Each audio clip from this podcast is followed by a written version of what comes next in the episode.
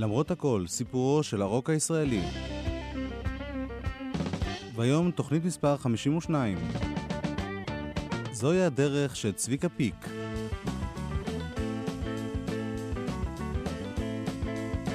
איתכם באולפן גלי צה"ל, הטכנאי שלמה ורבנר, ואני יואב קוטנר, שעורך ומגיש. אנחנו בתוכנית שמוקדשת בעיקרה לאלבום הבכורה של צביקה פיק, זוהי הדרך שלי, אלבום שיצא בראשית 1972, ואנחנו פותחים בשיר הנושא של התקליט. צביקה פיק הלחין מילים של ילד בן 13, מעריץ ששלח לו לא פחות מ-50 שירים. קראו לו מאיר ברלוביץ'. זוהי הדרך שלי.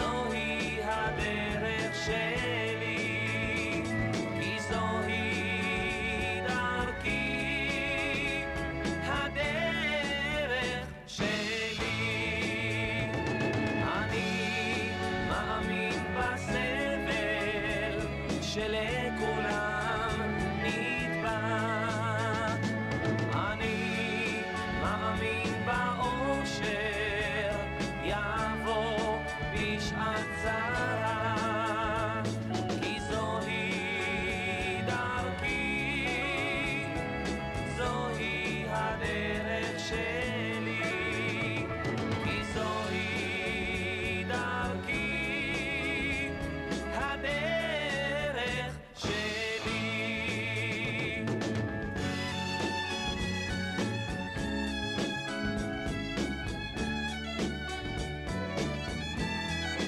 בשיר הזה הוא של אלכס וייס.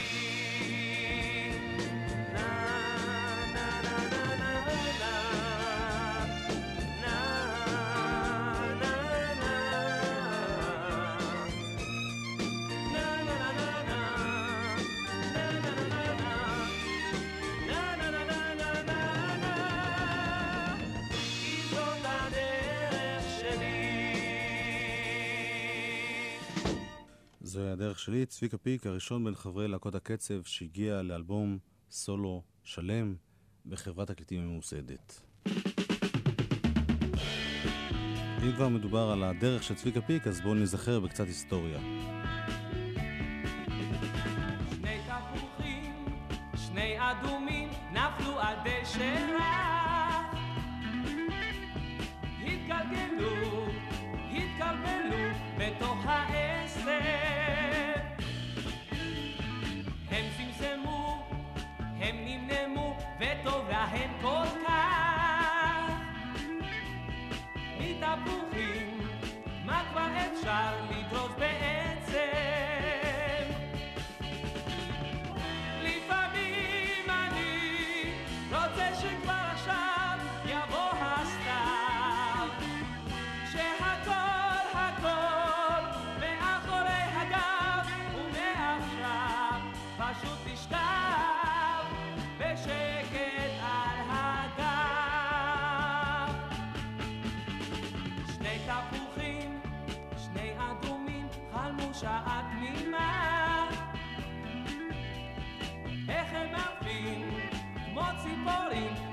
השמיים התלחשו וקשקשו עם אמא אדמה. מה כבר אפשר לדרוש מתפוח או שניים? שני תפוחים, השיר הראשון של צביקה פיקה סולן, ראשית 1971, כלומר שנה לפני אלבום הבכורה שלו. להזכירכם, צביקה פיק שירת בלהקות קצב שונות בשנות ה-60, בדרך כלל לא כזמר, אלא כנגן גיטרה ובעיקר כנגן אורגן. בין הלהקות שבלטו, ההדים, הטלסטאר והשמנים והרזים. בשנת 1969 הוא הצטרף לשוקי לוי וגבי שושן, להקת השוקולדה, כשהלהקה הזאת עברה להיות אה, שלישייה ועברה לשיר בעברית, צביקה פיק התחיל גם לשיר. השלישייה הוקלטה לראשונה בפסקול הסרט לופו ששמענו, ואחר כך במחזמר שיער, מחזמר שהפך את צביקה פיק לכוכב ענק.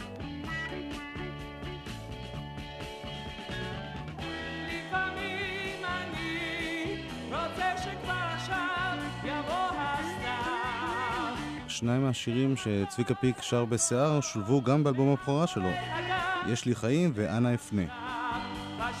בעצם הקריירה של צביקה פיק התחילה בתוך המחזמר שיער, תוך כדי ההופעות הוא הוחתם לחברת CBS, והשאלה היא, איך זה שאומן שנחשב לאומן שוליים, כחבר להקת קצב, זכה לכזאת תשומת לב, גם למעבד, גם לכותבים כמו אהוד מנור ויונתן גפן, וגם להחתמה באלבום סולו ראשון. טוב, קודם כל חשוב, לה, חשוב להגיד שאני לא יודע את התשובה. אני לא בדיוק אה, יודע איך אה, דברים קרו, כי בתקופה ההיא, בתקופה ההיא, הכל קרה נורא במקרה. זה לא היה תכנונים, זה לא היה מתוכנן, אף אחד גם לא ידע לתכנן, אף אחד אה, לא היה מוסר של אה, לעשות קריירה. לא, אני לא זוכר בכלל שאני הבנתי בתוך מה אני נמצא, ואני ממש מתכוון לכל מילה. היום קשה, קשה להבין את זה, אבל באותה תקופה, אתה יודע, באנו להצגה, עשינו הצגה, מישהו מחברת תקליטים התעניין, אז הלכתי לשמוע מה הוא רוצה. זה מין היה הכל כזה נורא במקרה. היום יש שם ארגנים ומפיקים ועורכי דין, ואתה אתה, אתה מוקף אנשים ששומרים עליך ודואגים לך. אז לא היה שום דבר. היית לבד. אני, כן, הלכתי לבד. צלצלו לי מ-CBS, אז הלכתי ל-CBS. אני בעצמי ישבתי עם CBS. אבל uh, אני מוכרח להגיד לך שאני די התחלתי להרגיש, התחלתי להרגיש בתור כוכב. זה השיר השני בתקליטון הראשון של צביקה פיק, אני הולך לאן שאן.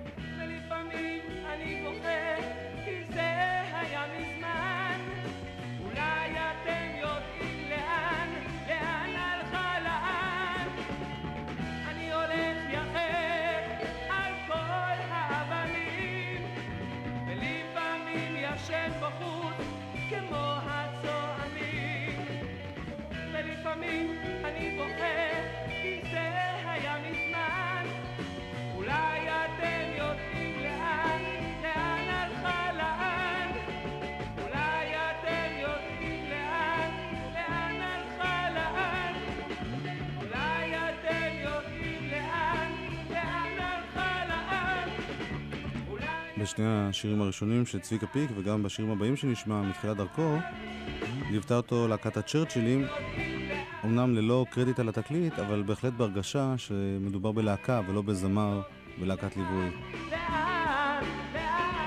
צביקה פיק נשמע בתקליט הזה יותר מאשר בתקליטים הבאים שלו, עדיין כחבר בלהקת קצב.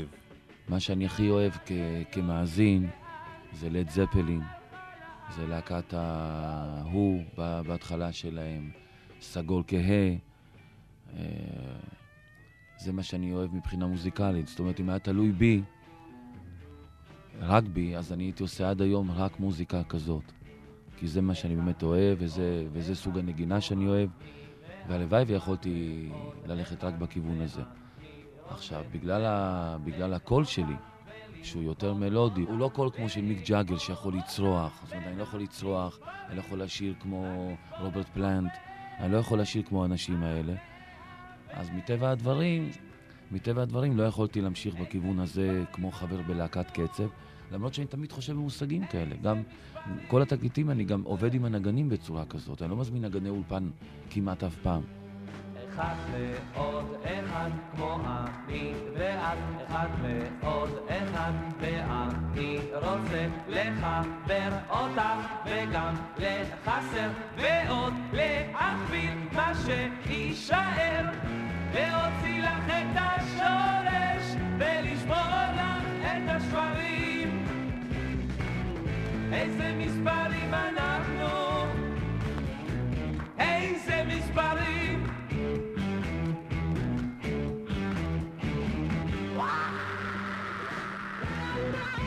אחד ועוד אחד, עוד אחד מהשירים הראשונים של צביקה פיק, שמסמלים את הפרובוקטיביות שלו.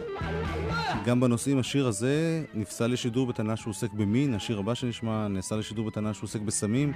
את שניהם אגב כתב יונתן גפן. וחוץ מזה צביקה פיק היה פרובוקטיבי גם בצורה שהוא שר, בעיקר בצורה שהוא נראה.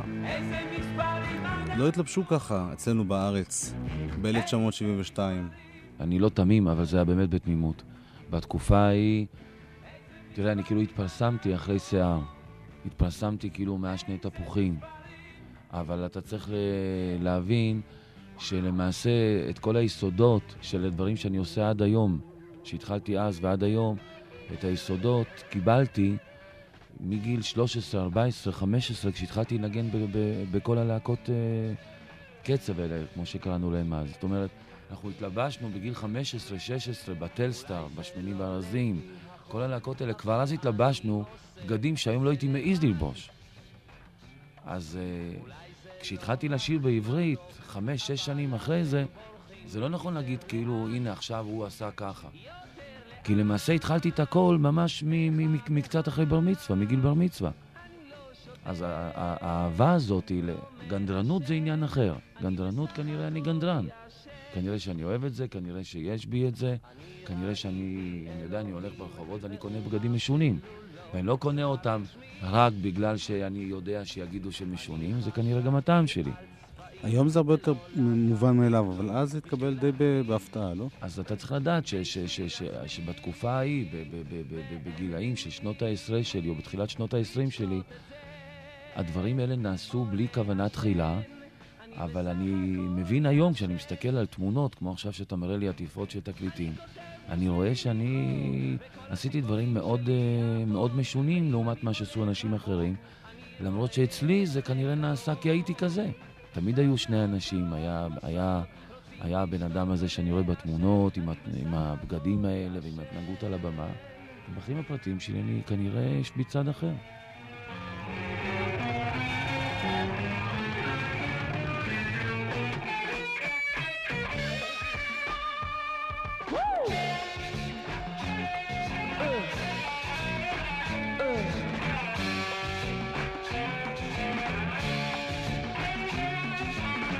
עולה לכוכבים, אבל תמיד נופל לי הסולם.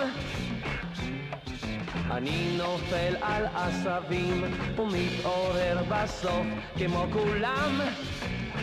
כמו כולם, בקצה הזמן, שותה כוסית או מעשן, אני בסך הכל ישן, בסך הכל ישן, בסך הכל ישן, ישן, ישן.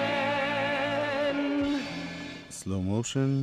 מי שקנה את התקליט אה, ב-1972 או אחר כך לא ידע את זה, אבל בליווי, בהקלטות של השירים שאנחנו שומעים עכשיו, השתתפה להקת הבמה החשמלית, ובשיר הבא שנשמע, תשמעו גם את הבמה החשמלית וגם את חברי האריות בקולות רקע.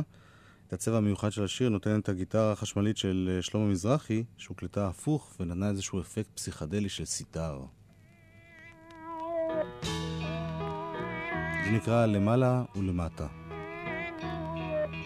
העולם יפה כל כך, ואני יושב לבד ובוכה בלי סיבה. יש אדום כמו אהבה, יש ירוק כמו תקווה, ויש שחור בלי סיבה. אנשים רצים מהר, מחפשים דבר אחר, ואני למעלה מסתכל בהם. איך שהם רצים מהר, אינם יודעים שפה שחור יותר מאשר למטה. אין כאן כלום, пока.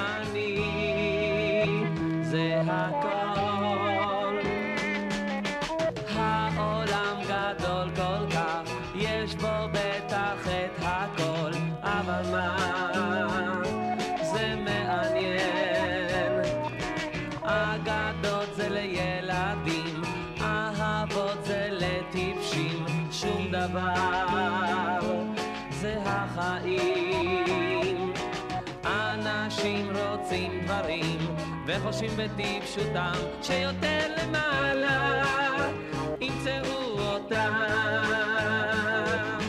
אבל הם לא יודעים שיש כאן בדיוק את מה שהיה למטה. אין כאן כלום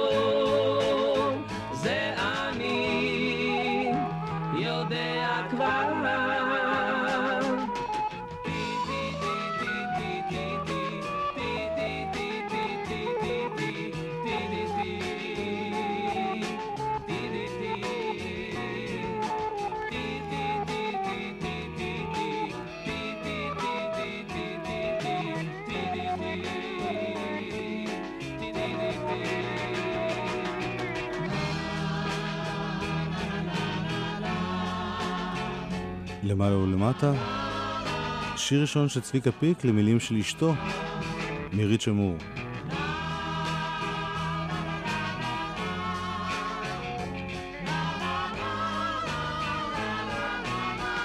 ואלה האריות ברקע.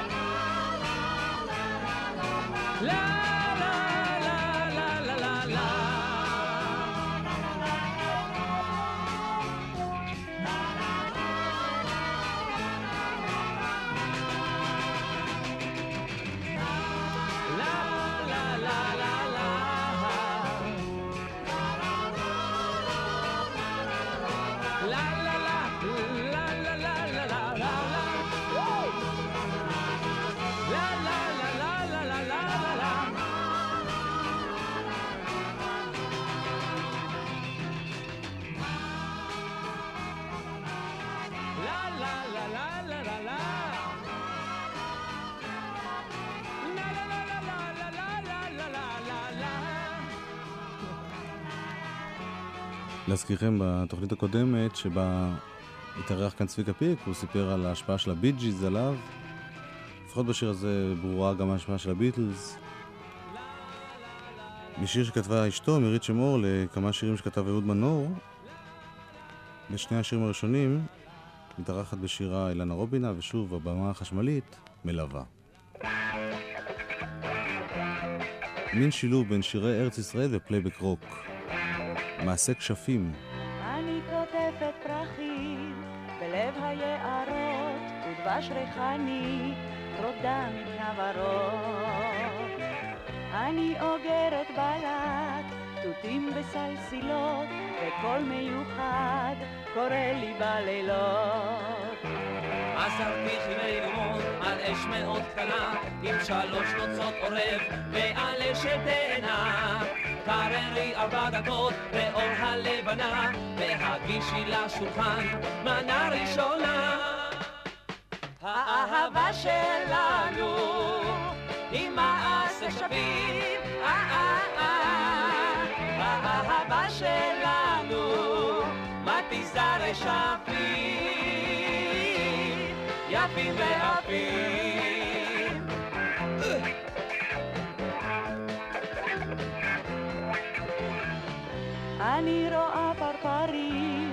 עפים אל תוך ביתי, אורים זוהרים, תמיד תמיד איתי. וכשאני ישנה, טובלת בעלים, הרוח פונה, קולות מתגלגלים. אז חצי מזרון ישן וקוביות קטנות וטבלי ושום טרי ושמן מכונות ומעל מלחי גבינה והרסק בננות חסה לקישוט ירוק, חלקי נאמנות האהבה שלנו היא מעשה כשפים האהבה שלנו מתיזה רשפים יפים ועפים.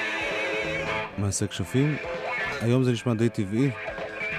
שילוב כזה של uh, זמרת מאוד מקובלת וזמר רוק. אז זה לא היה ככה, ואילנה רובינה עשתה בהחלט צעד מפתיע לתקופה. אילנה רובינה הקליטה במהלך 1971 מספר שירים של צביקה פיק. היא הייתה בעצם בין הזמרות הממוסדות הראשונות שהעניקו לו לגיטימציה. כל באותה שנה הקליטו גם אחרים, בין השאר יפה ירקוני, עדנה לב, אושיק לוי ואפילו חווה אלברשטיין, מלחניו של צביקה פיק. ספרי בישול אבים, שומעת קולות, עולים ומצווים.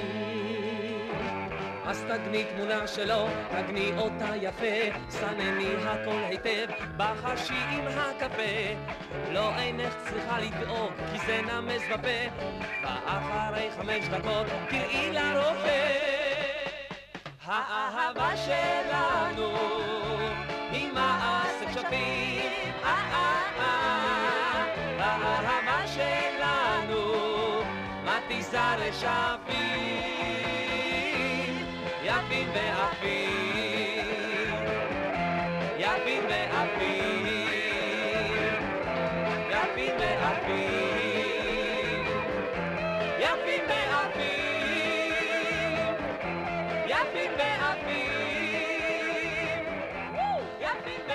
עוד התפתחות חשובה בקריירה של צביקה פיק באותה שנה הייתה העובדה שמאומן שמקבל מעבד מחברת התקליטים, הוא הפך להיות זמר ומלחין שמעבד בעצמו את השירים שלו. הנה עוד שירים, אותו צוות בדיוק. אילנה רובינה והבמה החשמלית. שב בצד, שוב אהוד מנור כתב. שב בצד ותראה רצים כל הלילה, כל היום בקור בחום ממהרים לשום מקום. שב ותראה איך הם תופסים מחייכים כמו בחלום. אומרים שלום מסתובבים על המקום על המקום תדפק נפל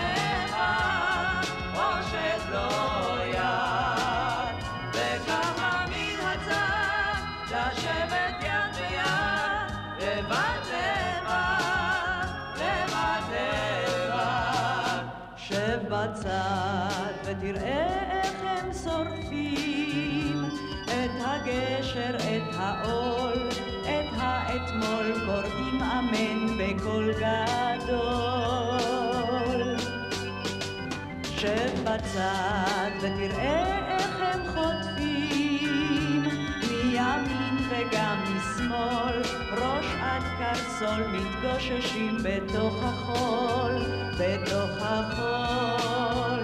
אז שב בצד ואל תדפק, נפל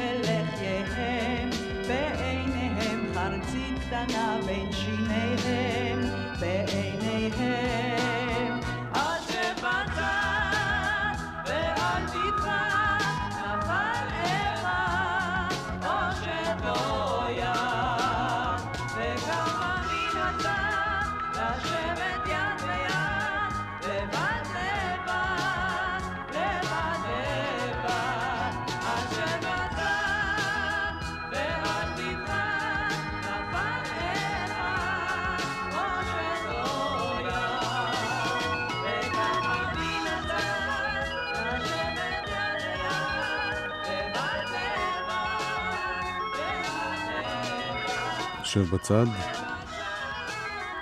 השיר האחרון שנשמע מתוך האלבום זוהי הדרך שלי, אלבום הבכורה של צביקה פיק, הוא שיר שנקרא המנהיג.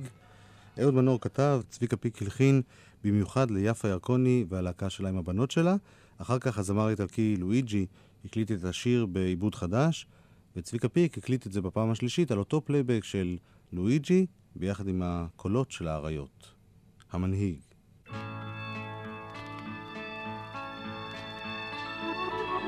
הוא לא מרגיש איך הימים עוברים, הוא לא רואה את העלים נושרים, הוא לא שומע גשם אין לו פנאי, הוא לא יודע אם הוא חי.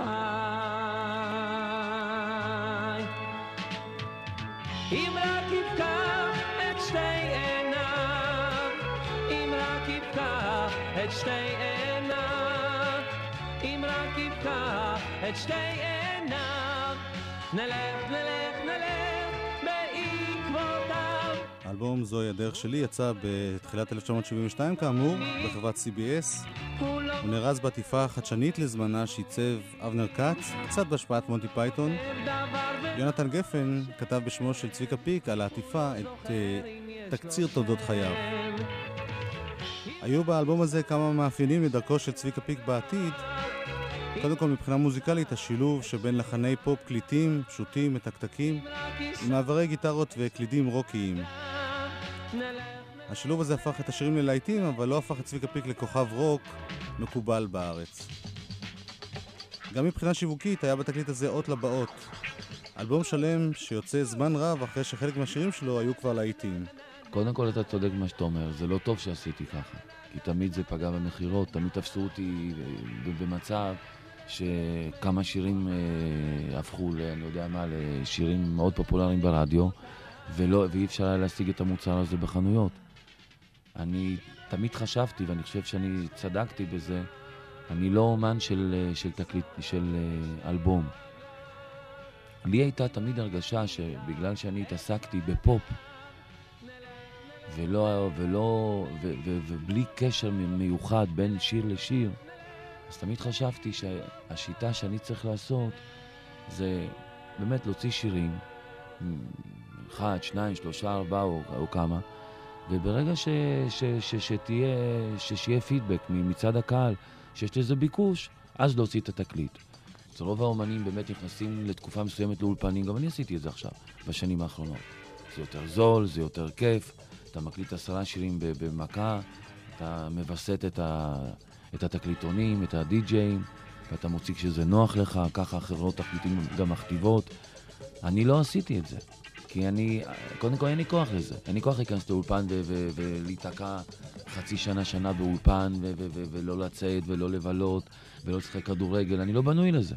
היו לי הרבה מאוד עימותים עם חברות תקליטים. אני חושב שזה נורא קשה להקליט. זה, זה סיוט בלתי רגיל מבחינה פיזית, מבחינה מנטלית. אז אני העדפתי להיכנס לאולפן, להקליט שני שירים, לבוא אחרי חודש להקליט עוד שלושה, עוד ארבעה, ככה בכיף שלי. לכן גם היו הפסקות בין הדי-ג'אים לת, לתקליטים, זה, זה רק בגלל, תראה, אני אף פעם לא אמרתי שעשיתי את הדברים הכי נכונים, ועשיתי המון אה, דברים לא, לא מסחריים.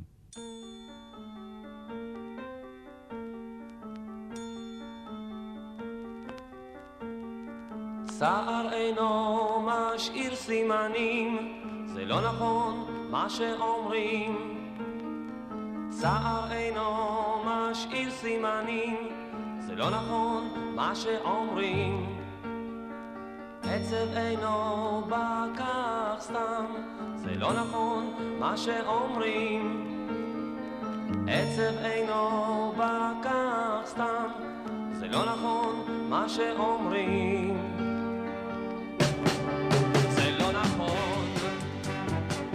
זה לא נכון מה שאומרים. זה לא נכון, זה לא נכון מה שאומרים. אדם אינו חי בתחילת 1972 משתתף צביקה פיק בערב שירי משוררים הראשון של גלי צה"ל. הוא הלחין ושר בו את צער אינו משאיר סימנים של נתן זך. מה שאומרים. הייתה זו הפעם הראשונה שצביקה פיק טיפל בשיר משוררים, ותגובה אופיינית פרסמה הדה בושס בהארץ. אילת מידן מקריאה חלק מהביקורת. דוגמה כאובה ומרגיזה הוא האינפוף של צביקה פיק לשיר המצוין של נתן זך, צער אינו משאיר סימנים. אבל בא צביקה פיק זה ומשאיר בנו סימנים ולאו דווקא של צער, אלא של חוסר הבנה טוטאלי ותצוגת ראווה עצמית, והזכויות הופכות לפיקיות ובידינו הבחירה. אלא שאני בחרתי בין השניים, ועליי להודות שעצרתי בעצמי שלא לנפץ את התקליט למשמע גרסה וולגרית וקלוקלת זו. הדה בושס. אדם אינו חי לעולם, זה לא נכון מה שאומרים. אדם אינו חי לעולם, זה לא נכון מה שאומרים.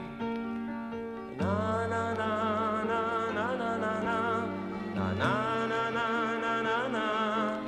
היו כמובן גם רבים שחשבו אחרת. אלי מור למשל כתב במחנה גדנ"ע ביקורת מאוד אוהדת על צביקה פיק. אילי בר מקריא. הוא למד ארבע שנים בקונסרבטוריון בפולין, ולאחר שעלתה המשפחה ארצה למד שבע שנים בקונסרבטוריום אנזאגי. כתוצאה מכך הוא שולט בגיטרה, אורגן, פסנתר, תופים ויודע פרק בתזמור, פזמור ועיבוד. זוהי לדעתי אחת הנקודות המייחדות את צביקה פיק משאר מלחיני וזמרי קצב בארץ. דומה שהוא היחידי שיש לו גם השכלה מוסיקלית רחבה וגם ניסיון רב בנגינה בלהקות קצב, ומבחינה זו אין דומה לו אצלנו. מוסיקאים טובים יש לנו הרבה. נגני להקות אף הם רבים, אך מלחין שיצמח מתוך הפופ ממש אחרי שניגן זמן רב בלהקות קצב ולא צבר את הידע שלו מתוך האזנה לתקליטי חיפושיות בלבד כמלחינים אחרים, וכי יחד עם זה הוא גם יודע פרק במוסיקה, זה נדיר. אלי מוהר. במחנה גדנ"ע. זה לא,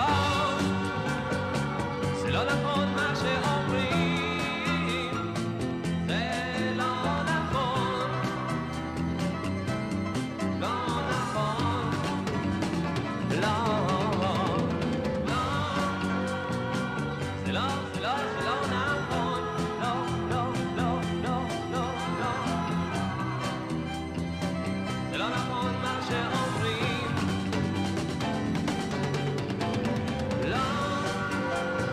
צער אינו משאיר סימנים.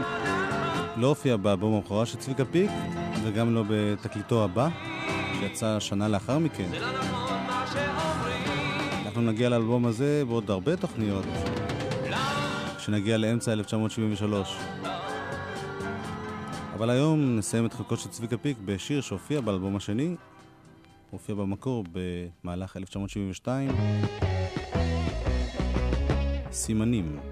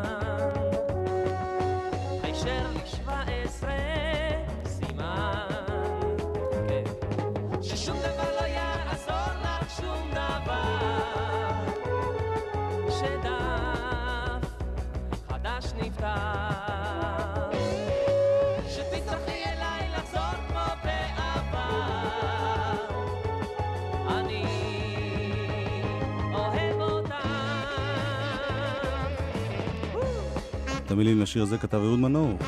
סימנים. להיט מאוגוסט 1972.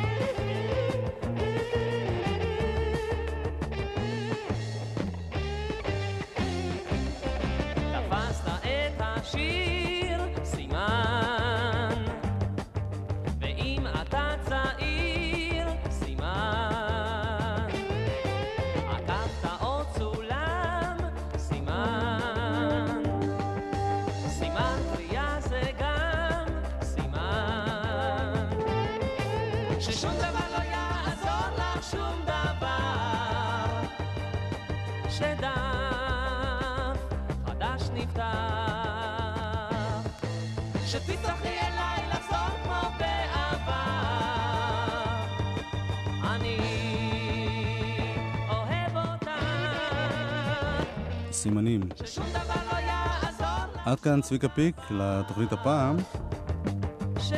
שני חבריו לשלישיית השוקולדה, גם הם היו פעילים מאוד באותה תקופה. שוקי לוי לא בארץ. גבי שושן, בראשית 1972, עדיין באחרית הימים. בפברואר 1972 הגיע שיר לרדיו, שיהיה אחר כך קשור לקריירה של גבי שושן. מדובר בשיר שבגרסה של גבי שושן יהיה התקליטון המצליח הראשון שלו, שיר בשם בראשית. אנחנו נשמע את הגרסה המקורית של השיר, כאמור מתחילת 1972. כאן זה נקרא "תנו ללכת", שר אבי אביבי. כתבה רינה רימון את המילים, הלחין צביקה נוי, "תנו ללכת". אחר כך זה יהפוך לבראשית.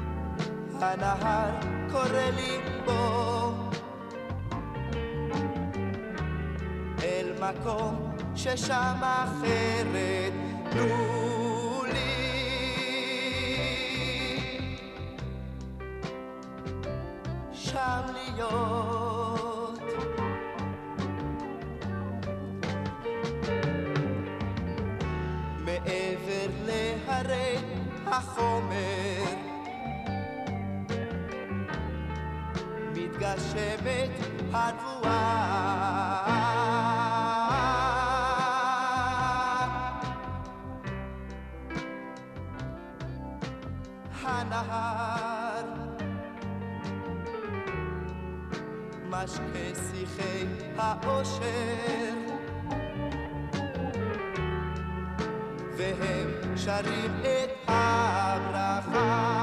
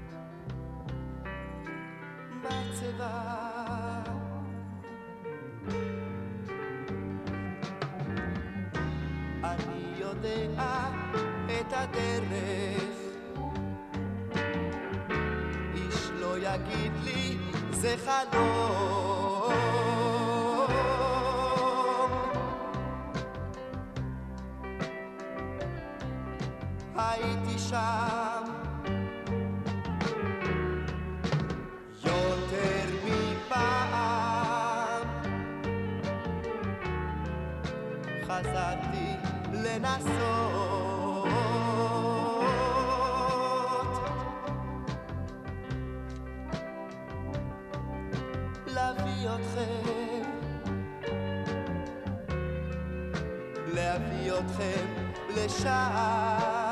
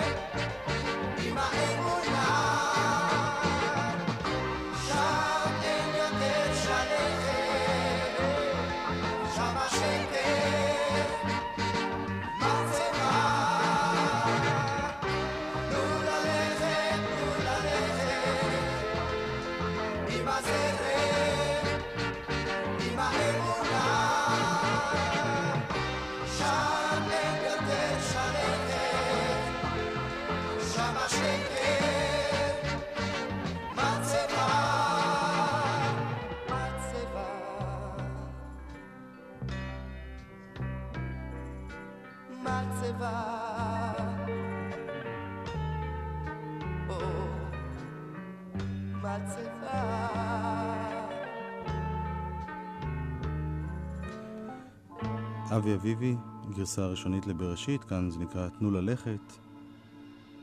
דני פיצ'ון איבד, אבי אביבי ביצע עם להקת המטרונומס. אם השם אבי אביבי מוכר לכם ואתם לא זוכרים מאיפה בדיוק, אני אזכיר לכם, שמענו אותו ביחד עם עוזי פוקס, במוזיקה של דני סנדרסון וגם של הסגנונות, במחזמר קפוץ בראשית 1971. המחזמר ההוא היה ההזדמנות הראשונה בה הוקלט עוזי פוקס בעברית באמצע 1972. הוא עשה זאת שוב, הפעם במחזמר מצליח מאוד, אליו נגיע בתוכנית הבאה, אל תקרא לי שחור. בשיר אחד של עוזי פוקס מתוך אל תקרא לי שחור ניפרד הפעם, שלמה ורבנר הטכנאי, ואני יואב קוטנר, להתראות בשבוע הבא למרות הכל.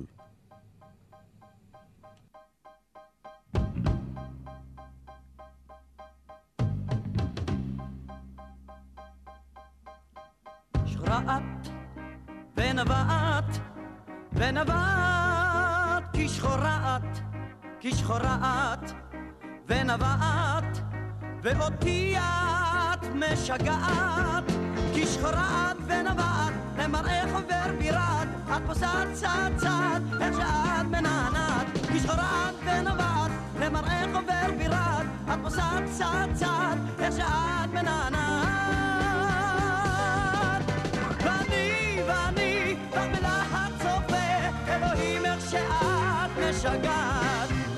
שחור הוא יפה, כי שחור הוא יפה, ויפה את, ויפה את, כי שחורה.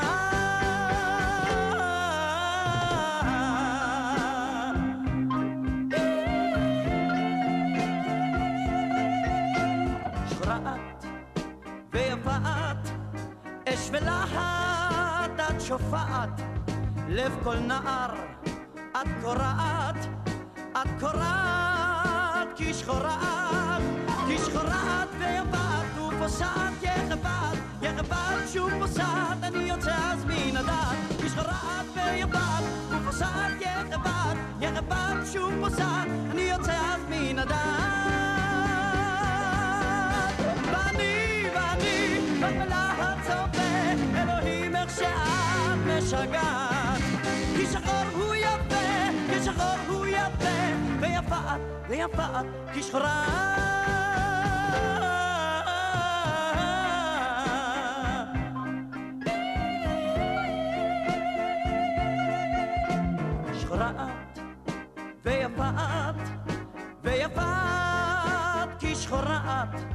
כשחורה את ונבעת ואותי את משגעת.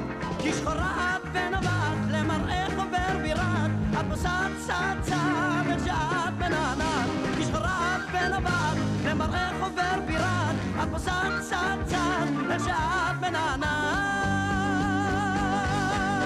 ואני ואני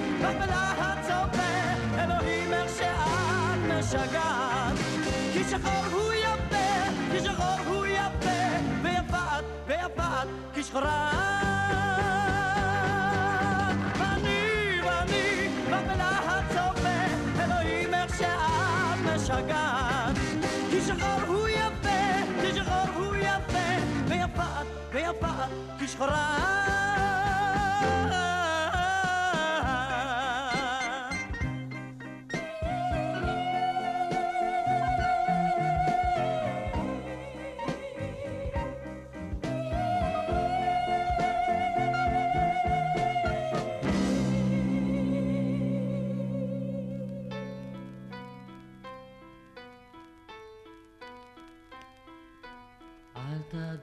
כן ואל תגידי לא, אל תחפשי את הסוף.